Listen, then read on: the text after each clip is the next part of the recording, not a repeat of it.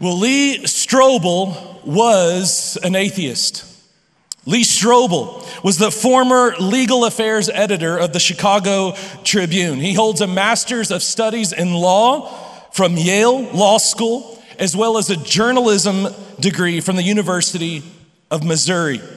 His awards include Illinois' highest honors for both investigative reporting and public service journalism from the United Press International. He was an atheist. Then his wife, Leslie, gave her life to Jesus, and he went on an investigative journey over two years to disprove the resurrection of Jesus Christ from the grave so that he could convince his wife there was no reason for her to be a Christian. He wrote in his book, The Case for Christ, about his wife giving her life to Jesus. He said, Leslie stunned me in the autumn of 1979 by announcing that she had become a Christian. I rolled my eyes and embraced for the worst, feeling like the victim of a bait and switch scam. I had married one Leslie, the fun Leslie, the, the carefree Leslie, the risk taking Leslie, and now I feared she was going to turn into some sort of sexually repressed prude. I love that. He's just being real honest, all right? That's what he's afraid of. He's afraid. Who would trade our upwardly mobile lifestyle for all night prayer vigils and volunteer work in grimy soup kitchens. Instead, I was pleasantly surprised, even fascinated by the fundamental changes in her character, in her integrity, her personal confidence. Eventually, I wanted to get to the bottom of what was prompting these subtle but significant shifts in my wife's attitudes. So I launched an all out investigation into the facts surrounding the case for Christianity, the case for Christ. He said, I plunged myself into the case with more vigor than any story I'd ever pursued. He, he was used to investigating uh, cases and men and women who were on trial for crimes that they had committed. He would investigate them like a crime scene investigator. He would investigate all the facts and he would write about them in the Chicago Tribune, and he won awards for it. He said, I applied the training that I had received at Yale Law School, as well as my experience as legal affairs editor of the Chicago Tribune. And over time, the evidence of the world, of history, of science, of philosophy, of psychology began to point toward the unthinkable. Lee went on a two year investigative journey. But you might be wondering are there really any eyewitness testimonies of people who interacted with Jesus, who listened to the teachings of Jesus, who saw the miracles of Jesus, who witnessed his death, and perhaps even encountered him after he rose from the grave? Do we have any records from first century, first century journalists like Lee? Who would have investigated and interviewed eyewitnesses, asked, tough questions, and faithfully recorded what they determined to be true or even became certain of. Do, do we have anybody like that? that? That, like Lee, went around and investigated all the facts surrounding the life, ministry, and resurrection, death and resurrection of Jesus? Is there anyone like that? That went on a journey like Lee to figure out if what we say we believe is really true, or if it's just the stuff of fairy tales and legend. Is it really true? Do we have anybody like that? Let me introduce you to Luke.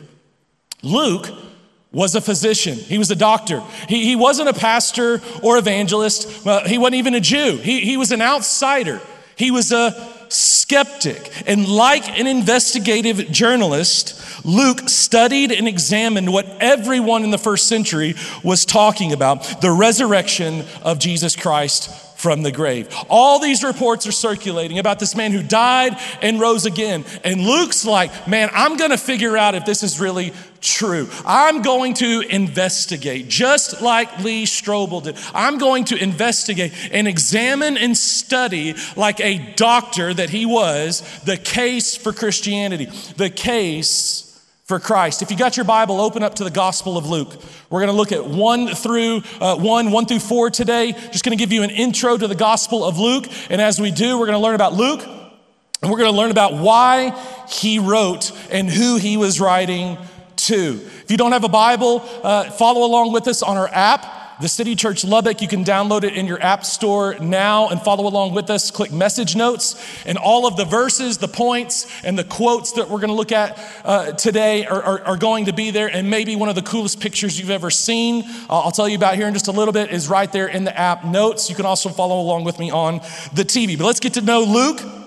Let's get to know who he's writing to, why he's writing, as we launch our verse by verse study of the Gospel of Luke over this next year. Now, we'll have some different series and things kind of interwoven uh, in this study over the next year, but, but we will be studying the Gospel of Luke verse by verse, chapter by chapter over the next year or so. And so, man, I'm so pumped to start uh, this series, and uh, I, I hope you are too, as we dive in to the Gospel of Luke. So let's get to know Luke. Luke says in Luke 1 1 through 4, he said this Many people have set out to write accounts about the events that have been fulfilled among us. So, so everyone's talking about this because this dead man came back to life. All these reports are circulating about it. And so he says many people are starting to write down what they're hearing and what they're seeing. They're, they're interviewing eyewitnesses and they're, and they're writing it down, and the eyewitnesses are writing down their accounts uh, that, that, that Luke says have been fulfilled among us, which we'll come back to. He said this they used the eyewitness reports circulating among us. Some translations say handed down.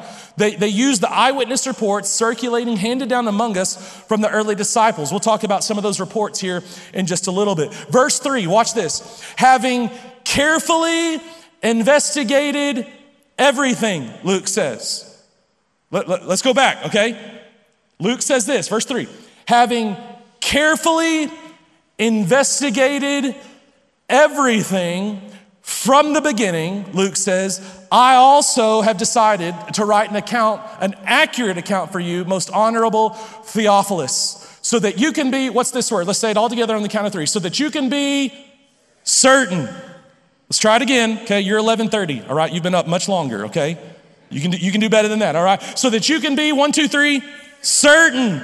Luke says, so that you can be certain of the truth not a truth, not my truth, not your truth. Those don't exist. Luke says, so that you can be certain of the absolute truth. So that you can be certain of the truth of everything you were taught. Luke, after carefully investigating everything, is certain, and he wants Theophilus to be certain, and he wants you to be certain this morning of everything that you've been taught about Jesus. And you can be certain. I'm going to show you why over our time together. Luke says you can be certain. He was certain. Luke now has a dynamic faith. He, didn't always believe in the resurrection of Jesus. In fact, Luke by nature was a skeptic, but now he has this dynamic faith in Christ. And, and we know that because when everyone else was abandoning Paul, Luke didn't abandon Paul. Luke was Paul's companion. And even when times got the worst and everyone else abandoned Paul, Luke was still with Paul. He stayed with him through all of the, the, the stonings and, and, and through uh, the, the, the imprisonments. He, he stayed with Paul in spite of the cost. He has a dynamic faith, and he's willing to suffer for Jesus right alongside Paul. He was Paul's companion, and so Luke wrote the gospel or the story of Acts as well. He wrote Luke, it's a two part letter. He wrote Luke and wrote Acts. And so this makes, watch this, Luke the author of about 25% of your New Testament. Luke's the longest book in the New Testament. Acts is right up there with it. He wrote 25% of your New Testament. And so when he writes in Acts and he talks about we, he's talking about him and Paul. He didn't abandon Paul. When everyone else abandoned Paul, when times got tough, he didn't. He has a dynamic faith in Christ. He is certain that Jesus lived, died, and rose again from the grave. He is so certain of it that he's willing to suffer for his faith in Christ. His mastery of the Greek language, which is what the New Testament was written in, reveals that he was an educated man. He was a doctor, he was a physician. This was no uneducated fisherman. This was no blue collar dude, okay? This is a educated man. He's a doctor. He's a talented wordsmith whose mastery of the Greek language resulted in writings of great beauty. Luke's credibility has been successfully vindicated, and his critics and skeptics have been embarrassed. Whenever archaeologists uncover a new Palestinian artifact, Luke's historical accuracy continues to be upheld and unrivaled. One scholarly non Christian rabbi thought Luke, instead of Luke, that he was the finest historian in the ancient world. A non Christian rabbi said that. He was the finest historian in the ancient world. One of those archaeological digs or finds that we became aware of in the last hundred years or so in the mid 20th century was Papyrus 75 or P75 for short. It was some early manuscripts of the Gospel of Luke and the Gospel of John that date back to 125 AD, within 100 years of Jesus. Here's a leaflet from P75, Papyrus 75. This is the end of the Gospel of Luke, the beginning of the Gospel of John dates back to nearly 125 AD. It's some of the earliest manuscripts, copies that we have of the New Testament, of which we have thousands. It's the most, the scripture is the most historically reliable and accurate document in the history of the world, and no other document even comes close. It's been said of the New Testament, we have an embarrassment of riches when it comes to manuscript evidence that shows that the scripture has not changed over time. It is 99.5% textually accurate from what you have in your Bible to the original manuscripts. We're talking about words that are misspelled and some articles and pronouns that are in different places than they are in some of the earlier manuscripts. So, so, there has been no theological or major doctrine or concept that has changed over time in 2,000 years of church history, and we can prove it. This dates back to nearly 125 AD. Here, here, watch this. Here's what's cool. This is the end of the Gospel of Luke in Luke chapter 24. The, the inscription here says Evangelion Kata Lucan, the gospel according to Luke. And then it starts here Evangelion Kata Ioannein, the gospel of John, showing that even as early as maybe 125 AD, they already were canonizing some of the scripture and saying these letters are authoritative. And we already had the Gospel of Luke flowing into the Gospel of John at this early moment in history. If you're not freaking out like I am about this, then you're just not as big of a nerd as I am, I guess. Then this is cool. This is cool stuff. We can trust that what we're reading today is the Word of God. Jesus said this My words will never pass away. He has come through on His promise. You have the Word of God. You have God's Word. He's revealed Himself. Is that, is that not incredible? God has revealed Himself to you and to me through His Word and ultimately through Jesus. We have the words of God here. How incredible is that? Luke is writing specifically, he says to most excellent or most honorable, depending upon your translation, Theophilus. Theophilus is translated to one who is loved by God. And so some have wondered if he's writing to more of a general audience, to the church, like those who are, are loved by God. But, but here's what's interesting is that he calls him most excellent or most honorable Theophilus. And so scholars pretty much agree that he's writing to a man. He's writing to a high ranking government official. And we know that because he addresses him in the typical traditional fashion, in the way that you would address a high ranking government Roman official by calling him most excellent, most honorable Theophilus. Theophilus is someone who is probably intrigued by Christianity. He's hearing these reports circulating about a man who died and rose again. He's intrigued. And so what does he do? This is what, this is what would normally happen in the ancient world. You would have a benefactor, a very wealthy man like Theophilus, pay and employ someone to go study these things, investigate these things like an investigative journalist, and then write down all of their findings. And so that's what most scholars believe happened here that Theophilus was Luke's benefactor, that he paid for Luke to go on this journey to investigate all of the things that they were hearing in the first century. Everyone's talking about this. You got to imagine if a dead man came back to life, Everyone was talking about it. All these reports are circulating, and Theophilus is either interested, he's intrigued, like he wants to find out if this is really true. Maybe he's a new Christian. We don't really know, but he employs Luke. Luke, as a doctor whom he trusts, is going to go and carefully observe and investigate and find these things out. Being a very educated man, he trusts Luke to go on this journey to interview and to investigate. That's what, that's what Luke said. I, I carefully investigated everything from the beginning. But here's what you've got to understand about this culture and in this context that the writer would have always been tempted to slant things in the direction of the benefactor. You, you follow me here? Like, like to make them happy, to, to win their approval.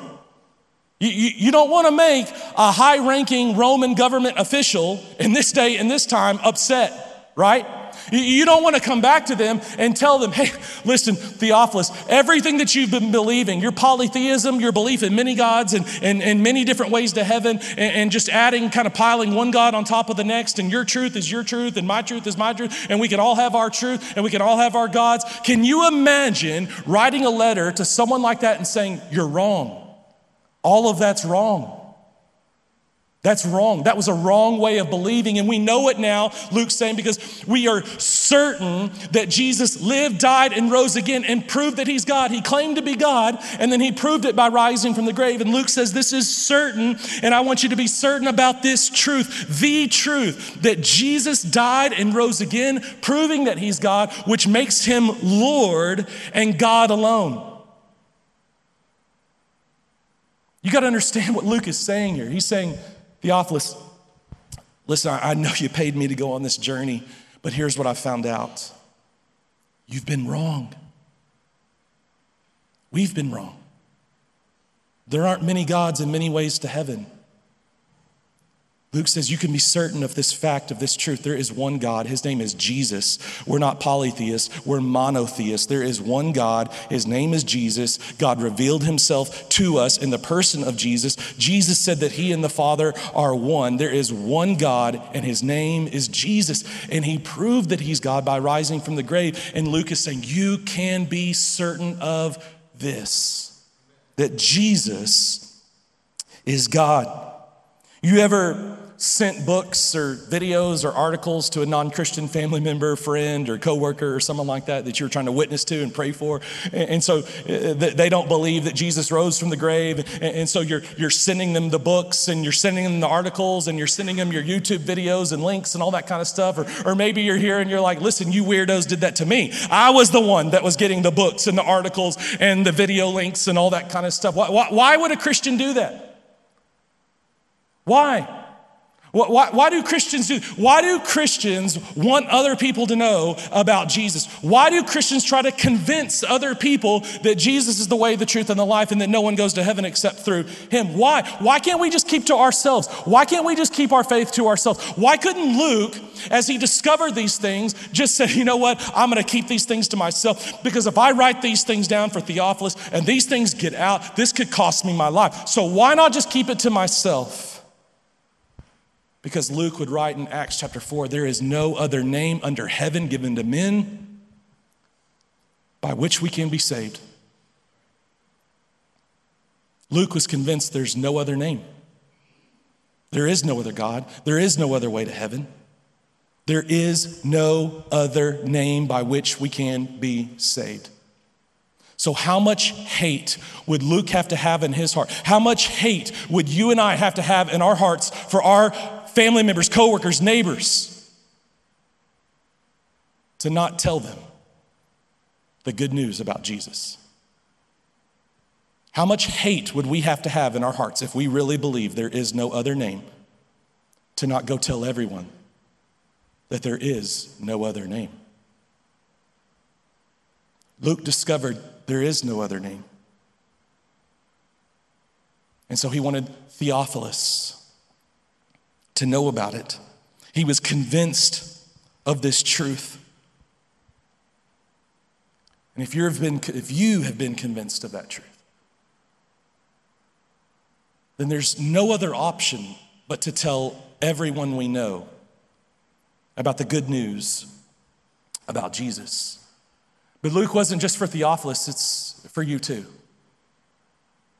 Luke wrote to Theophilus, but what he didn't understand was that God was going to use this letter, this, this gospel, this good news he was going to use it and begin to circulate this letter in the churches. And, and, then it was going to be viewed as authoritative or of the Holy Spirit, that this is God's word. And, and, so then it began to be canonized in a book with other letters that were viewed as authoritative or from God. And, and they began to be passed and circulated among the churches so that everyone could know what Luke knew, so that everyone could be certain of what Luke was certain of. And so all the, the Gospels and the book that we have in the New Testament are there for a reason.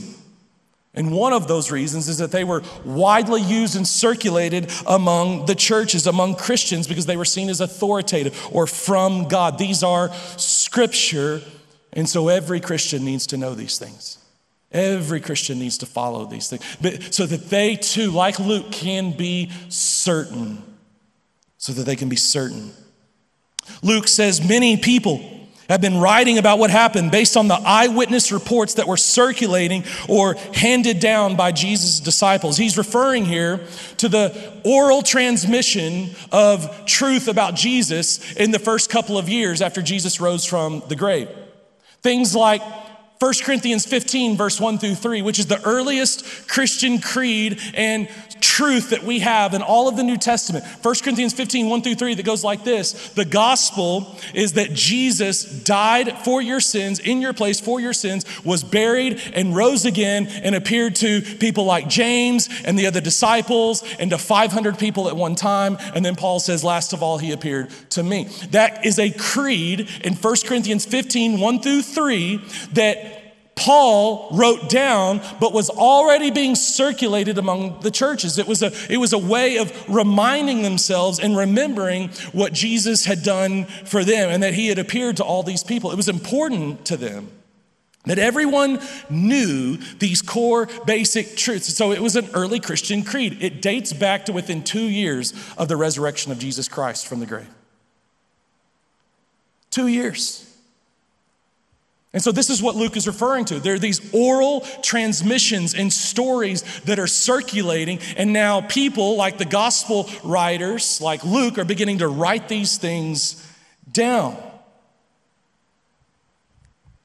So, he's examining these accounts that he's hearing. He's examining what other people are writing down, and he's gonna verify them. Most scholars believe that Luke's primary source material for his investigation was the Gospel of Mark. Luke had the Gospel of Mark. Luke wrote in about 60 AD, within 30 years of the resurrection of Jesus. The Gospel of Mark has already been completed. Most scholars believe between 50 and 55 AD, and that Luke is using the Gospel of Mark to go on this investigative journey. And so he's reading it and he's seeing the stories and he's going to those places and he's interviewing those people to get the eyewitness accounts that Mark is referring to. Luke is not your blind faith kind of guy. He's your reasonable faith kind of guy. He's the guy that's going to investigate. He's the skeptic that's going to try to figure everything out. He's not your blind faith kind of guy. And in fact, in Acts chapter 17, he admires a group of people called the Bereans. The Bereans. He said that they would examine the scriptures every day to figure out if what Paul was saying was true. He admired them, he wrote about them. He, he admired their skepticism to examine and to carefully figure out if what Paul was saying was actually true. He admired their skepticism because Luke, as a doctor, was skeptical of the supernatural himself. And so, using the Gospel of Mark, Luke is hunting down people, tracking down people, investigating, examining eyewitnesses. For example, when discovering the details of the birth of Jesus, you could imagine Luke going about Palestine, finding people who were there when Jesus was born, perhaps tracking down a surviving shepherd and asking him to recall the events of that night in that field outside of Bethlehem. Luke might have visited Mary and her family, questioning them, probing them to get the information that makes up that narrative. He had no interest in rumor or speculation. Luke wanted eyewitness testimony.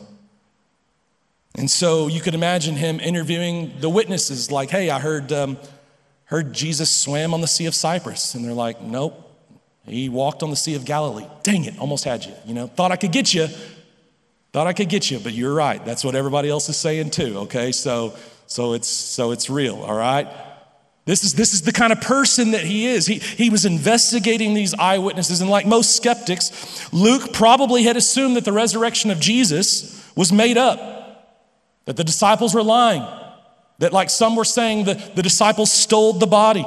Lots of people today assume that the resurrection of Jesus is a legend that developed over time. But here's what's interesting because the Gospels were written in the lifetime of the eyewitnesses, there was no time for legend to develop, and it's been proven. The great historian from Oxford University, A.N. Sherwin White, examined the rate at which legend accrues in the ancient world. Here's what he said. Here's his conclusion. It took more than two full generations for legend to develop and to wipe out historical truth.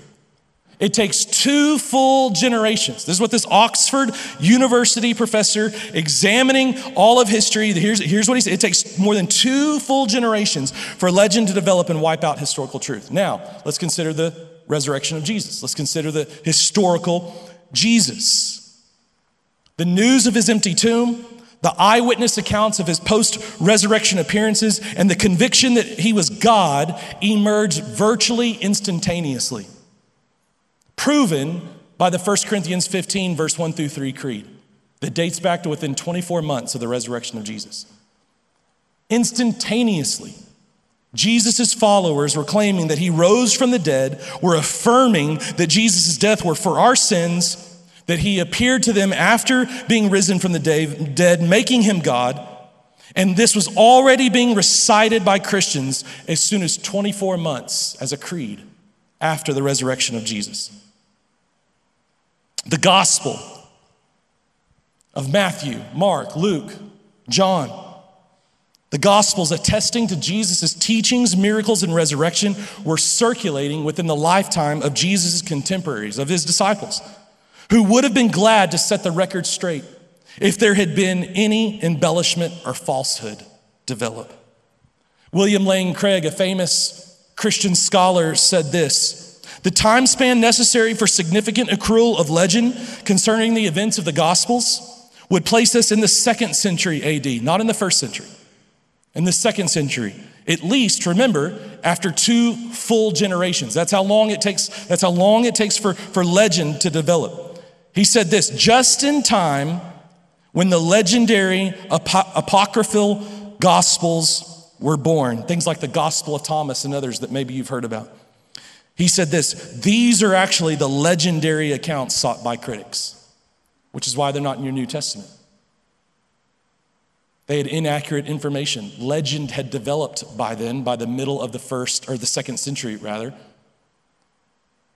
And you began to see these other gospel accounts that had legendary stories of Jesus that had developed over time.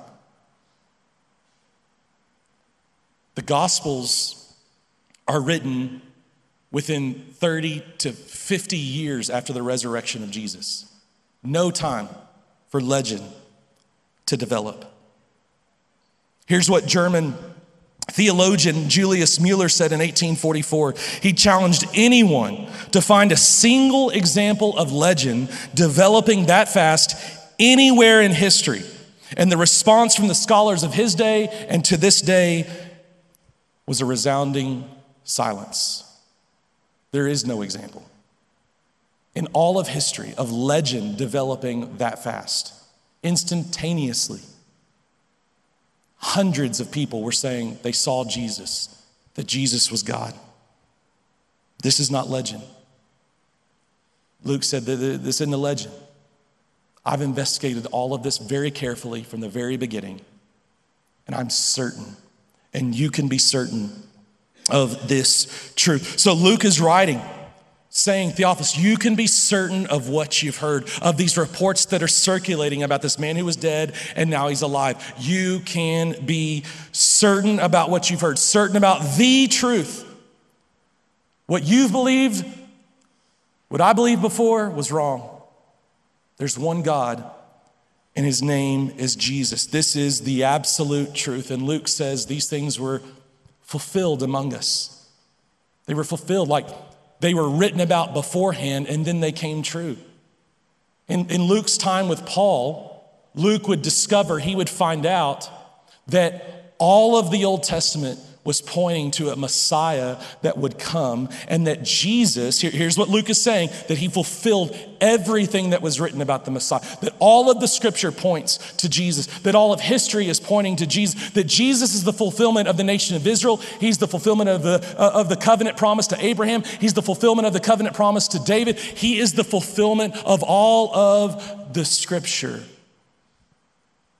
He fulfilled the hundreds of prophecies that were written about him. And so Luke says, You can be certain that this is the truth. Luke was like the OG of deconstruction, okay? You, you, you, may have heard that word recently. It, it, refers to people kind of deconstructing their faith and figuring out what they believe and, and, why they believe it. And listen, every generation needs to do that. Every generation needs to figure out what they believe and, and why they believe it. And, and, look at the church and kind of hold the scripture up to the church and say, does the church look like what I'm reading? And if not, then, then we need to then we need to revive the church and we need to bring correction to the church. Every generation must do that. Figure out what they believe and why they believe what they believe. But much of deconstruction today is kind of more about how things make you feel whether or not something hurts your feelings or disagrees with your lifestyle. And that determines whether or not something's right or wrong. And Luke would say, listen, the OG of deconstruction would say, that's not the way to go about it. The way you go about deconstruction, the way you go about figuring out if these things are really true is by asking the question, what is ultimately true? What is ultimate reality? Because that's what really matters. My, my feelings or opinions about what two plus two are, are matter not. The question is, what is the right answer? And what Luke would say, and I think what he would challenge you is the OG of deconstruction. I think he would say, find out what's really true. What is ultimate reality? What is ultimate truth? Not what's true for you or true for me. There's no such thing as that. What is ultimate reality and ultimate truth? Now, some people would say, well, you can't really know absolute truth especially when it comes to God or when it comes to life after death. There's no way that anyone can know absolute truth. And they'll say things like this Think about this. Consider the parable of the blind man and the elephant. You ever heard this before? The blind man and the elephant? They'll say, How arrogant would it be to assume for a blind man standing at one part of an elephant, elephant to assume or to say what an elephant is like? How arrogant and foolish. How could they possibly know what an elephant is like by standing at one place, not being able to see everything else, and touching and feeling and saying, well, this, is, this must be what an elephant is like. You got, you got one that's by the trunk, a blind man by the, oh, an elephant's kind of like a snake. You, have got another blind man by, by, by a foot saying, well, you know, an elephant's kind of like a, a pillar. That's, that's, that's, what, that's what it's like. You got another blind man kind of at the, the face of an elephant, uh, feeling around, saying, no, no, an elephant's kind of like a big wall. It's a real firm wall. You got another one that's around back. Man, it's kind of humid and hairy back here. They're like, oh, yeah, keep going. Keep, scoot, scoot around. Keep, go, keep going around the side. See, see, what, what they'll say is there's no way you can know absolute truth about God or about life after death if we're like blind men standing around an elephant, kind of feeling it out in the dark and not really knowing what an elephant is really like. How arrogant and foolish they would say. For you to say the elephant is like a snake. Here, here, here's the problem. I got a lot of problems with this illustration, okay? Uh, as I'm sure you can imagine. All right, here, here's the first one. Here's the first one. This parable doesn't work because it says there is no absolute truth by making an absolute truth statement. You follow? Some of you don't. Some of your minds just exploded, okay? Because you either don't know what I'm talking about or you're like, oh, yeah, okay, that does make sense by saying no one can know absolute reality and absolute truth is making an absolute truth statement.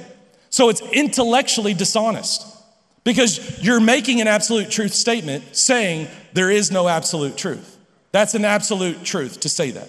So, so that parable completely falls apart. Here's more importantly why I don't like this parable when it tells us that we can't know absolute truth about God or life after death. Here, here's the biggest reason I don't like it because the elephant has come down to earth and said, Hi, I'm an elephant. He's spoken to us and he said, This is what I'm like. This is what I look like. Here's how you can know what an elephant is. He's revealed himself to us. He's told us who he is and what he's like, how to have a relationship with him, and what happens after we die. God came down to earth and revealed himself and said, Hey, everybody, hey, blind men, I'm an elephant.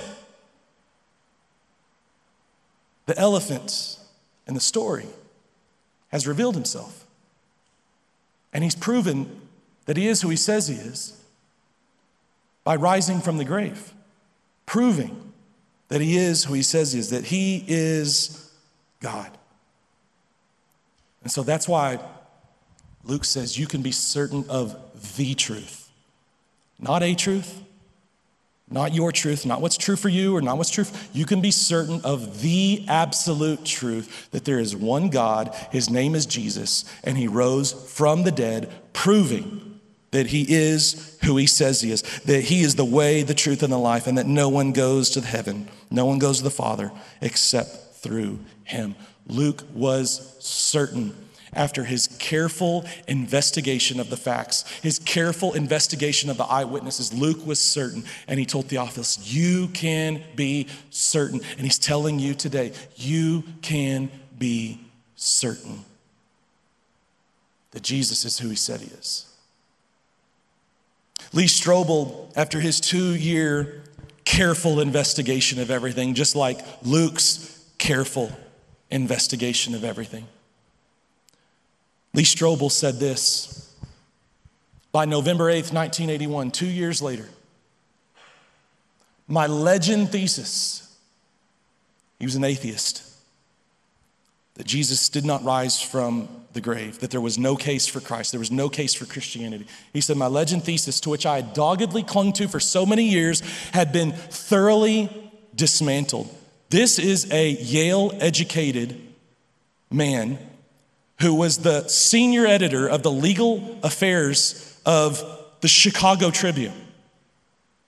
He said, my thesis, my atheism, had been thoroughly dismantled. What's more, my journalistic skepticism toward the supernatural had melted in the light of the breathtaking historical evidence that the resurrection of Jesus was a real historical event. In fact, my mind could not conjure up a single explanation that fit the evidence of history nearly as well as the conclusion that Jesus was who he claimed to be the one and only Son of God. The atheism I had embraced for so long buckled under the weight of historical truth. It was a stunning and radical outcome. Certainly not what I had anticipated when I embarked on this investigative process, but it was, in my opinion, a decision compelled by the facts. As someone educated in journalism and law, I was trained to respond to the facts wherever they lead. For me, the data demonstrated convincingly that Jesus is the Son of God. No other option is viable. The evidence closes them off.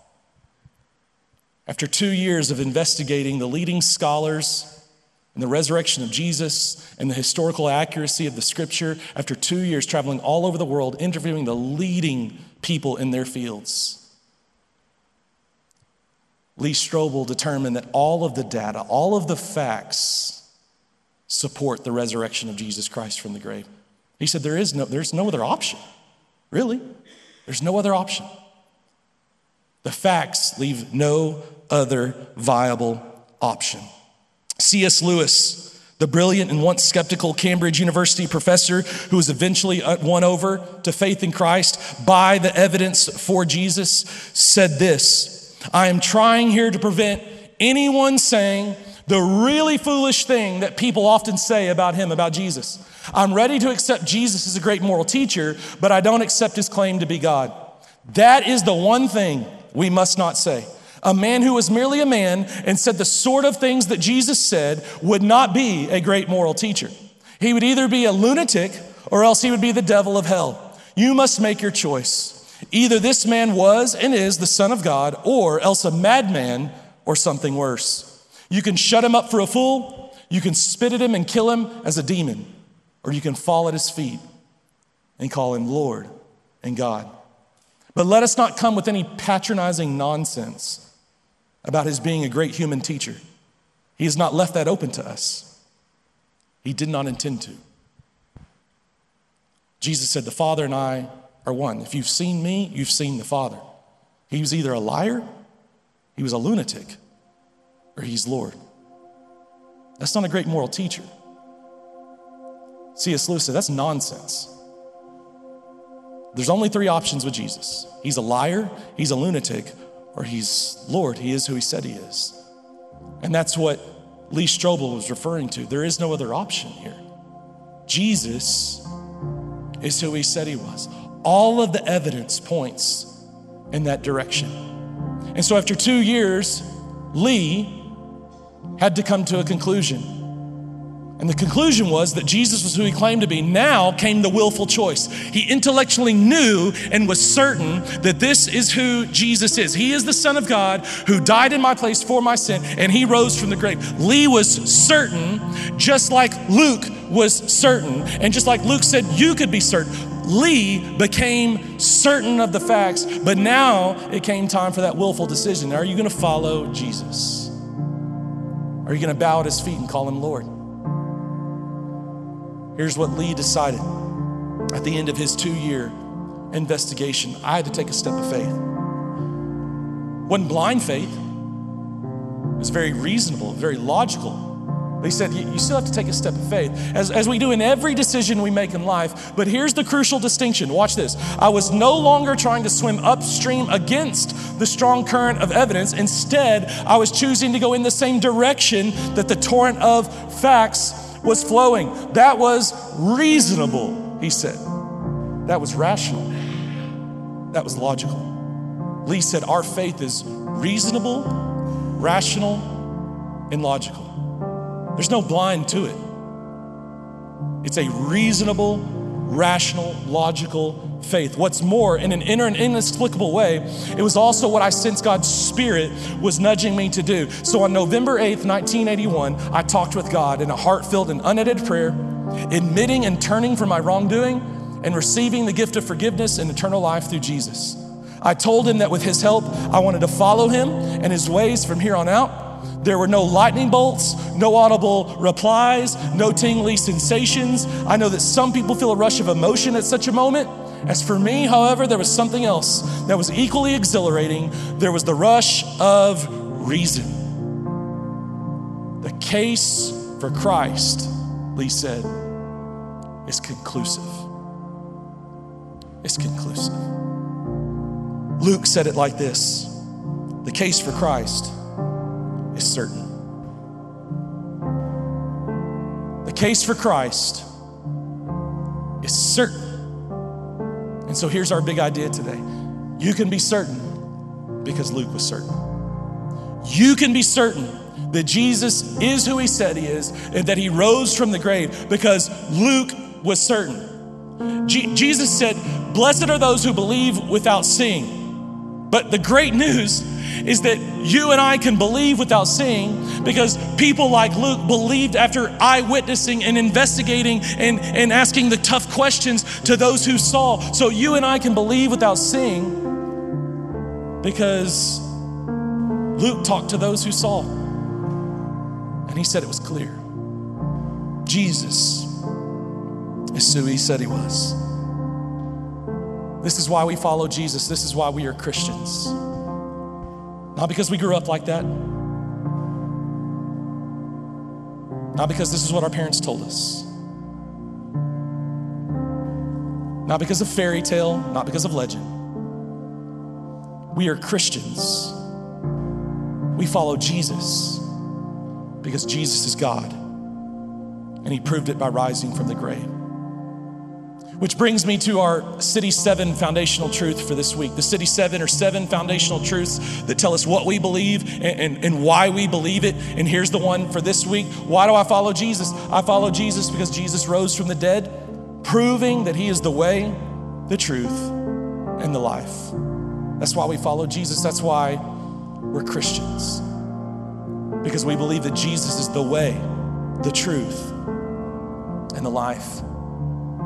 Jesus said this in John chapter 8, verse 24 If you do not believe that I'm the one that I claim to be, then you will die in your sin. If you don't believe, Jesus said, who I claim to be, you will die in your sin. And so, this is why Christians want to tell everyone the good news about Jesus. So that the people that we love, all the way to people on the other side of the world and an unreached people group, will not die in their sin because they don't believe who Jesus said he is. This morning, if you've never given your life to Jesus, I want to invite you to do so today. Give your life to Jesus just like Lee did so that you can be forgiven of your sin, made right with God, and know for sure that when you die, you're going to heaven. If you do not give your life to Jesus, Jesus said you'll die in your sin. You'll pay the penalty for your sin, which is eternity separated from God in a place called hell, where you will pay the fine for your sin forever. The great news is that God loves you so much, and He proved it by sending His Son Jesus to die in your place for your sin. The scripture says when you give your life to Jesus, your sin will be forgiven. You'll be made right with God, and you can know for sure that when you die, you're going to heaven. Would you make that your decision today? To believe, not in a blind way, but in a very reasonable, logical, rational way, because that's where the facts point. It's the most important decision you will make in this life, is what you're gonna do with Jesus. The most important decision, the most important thing you will ever consider in this life is what you're gonna believe about Jesus. And so I plead with you this morning believe on the Lord Jesus and you will be saved. Over this next year, we're going to introduce you to Jesus, to his life, to his preaching, to his death, and to his resurrection. It's going to be incredible, and I invite you to join us, not just in here as we study Luke in here, but we're going to study Luke in our city groups. I want every last person in this church to be in a city group, in a Bible study where they're studying the Gospel of Luke together over this next year. You can find a group on our app, just click city groups. If there's not a group for you, you can start a group for your family and your friends. Pastor Brandon will be in touch. There's a form right there on that city groups part of our app where you can start a new group.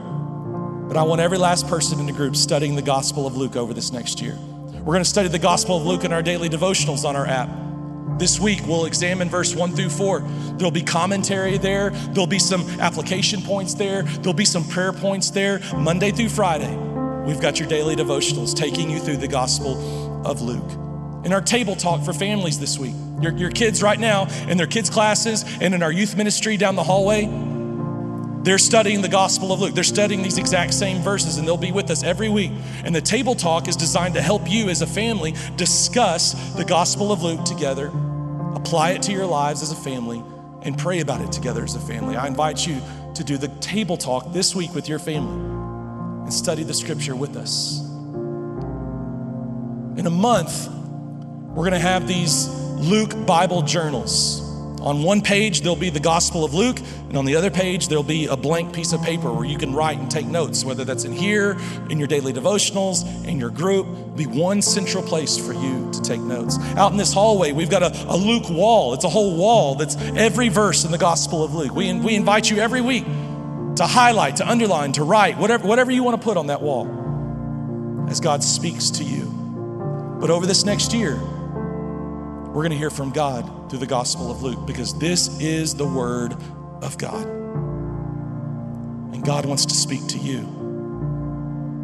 And I can't wait to see what He does in your life as you hear from God and respond in obedience and faith. Let's pray. God, I pray that you would give us a passion, a supernatural passion for your word. And as we study the Gospel of Luke over this next year, I pray that you would speak to us and you would transform us from the inside out. God, I pray that right now, through the Holy Spirit, you would give us the faith that Lee had. Nudge us, God, nudge us by the Holy Spirit to help us believe and to be certain of these facts, just like Lee was, just like Luke was. God, grow us.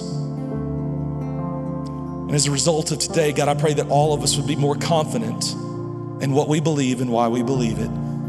It's in your name we pray. Amen.